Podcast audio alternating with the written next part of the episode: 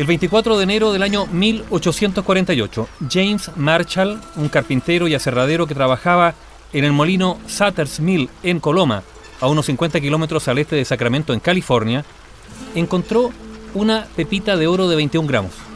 Fue ese descubrimiento el que desató la denominada fiebre del oro, que atrajo a millones de personas de todo el mundo a California en busca de fortuna. Ese 24 de enero de 1848, Marshall quería solucionar los problemas de la bomba hidráulica para el aserradero. Al acercarse al río se puso a observar los reflejos del sol en el agua cristalina, hasta que unos centelleos en el fondo le hicieron lanzarse directamente a la corriente. Cuando sus dedos limpiaron la tierra de la mano, un metal parecido al cobre brilló con fuerza. Marshall salió del río y fue corriendo hacia uno de los hombres que lo acompañaban. Mira lo que he encontrado, le dijo. Es oro, seguro que es oro. Enseguida Marshall llevó su pepita a Fort Sutter, en Sacramento, para confirmar su autenticidad. Y de inmediato, los rumores se extendieron por Sutter y llegaron a oídos de algunos periodistas de San Francisco. Samuel Brannan, editor y periodista del California Star, publicó entonces una noticia sobre el descubrimiento de oro en California. El 19 de agosto de ese año 1848, el New York Herald, al otro lado de Estados Unidos, informó en un amplio artículo sobre el hallazgo de oro en California y el presidente de Estados Unidos, James Polk, presentó un informe al Congreso confirmando el hecho. Se produjo entonces el inicio de una avalancha de personas en búsqueda de fortuna. Los primeros inmigrantes provenían de las zonas circundantes. Eran habitantes de California y de los territorios limítrofes que llegaron en distintas oleadas ese año 1848. Fueron los denominados Forty Iters, los del 48, que reunieron en pocas semanas grandes cantidades de oro. Un periódico resumió así el impacto del descubrimiento en esos meses. Publicó, desde San Francisco a Los Ángeles, desde el paseo marítimo hasta las montañas de Sierra Nevada, por todo el país resuena el grito sórdido, oro, oro, mientras el campo queda a medio plantar, la casa a medio construir y todo se abandona excepto la fabricación de picos y palas.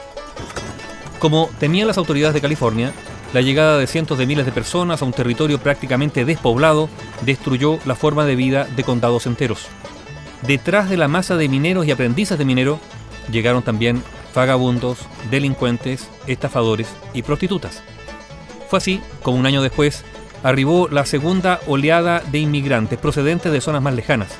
Los californianos los llamaron despectivamente los del 49. Era gente de Oregon, Hawái y varios países de Hispanoamérica que se hacinaban en condiciones infrahumanas en las ciudades próximas a los yacimientos, convirtiendo de la noche a la mañana a los arrendadores de habitaciones sin escrúpulos en hombres ricos. La mayor parte de los inmigrantes llegaban por mar, muchos desde la costa este de Estados Unidos.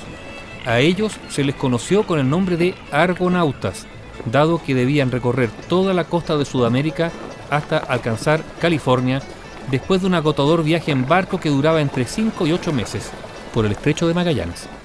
Los mineros llegaban desde lugares más remotos, como Nueva Zelanda, Australia o China. De Europa también arribaron miles de franceses, ingleses, alemanes e italianos.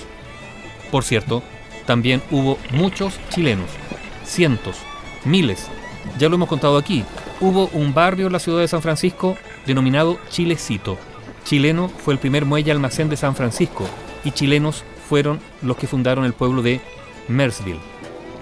La fiebre del oro tuvo una profunda repercusión económica en toda California.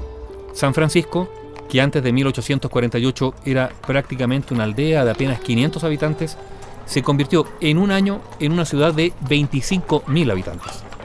El descubrimiento del oro impulsó el desarrollo casi espontáneo de la costa oeste de Estados Unidos, aunque también propició los enfrentamientos violentos entre mineros y la formación de todo tipo de mafias. A partir de 1855, las cantidades de oro descubiertas disminuyeron y fueron los grandes empresarios los que se hicieron con las concesiones, ya que la extracción requería una inversión previa que los mineros modestos no podían afrontar.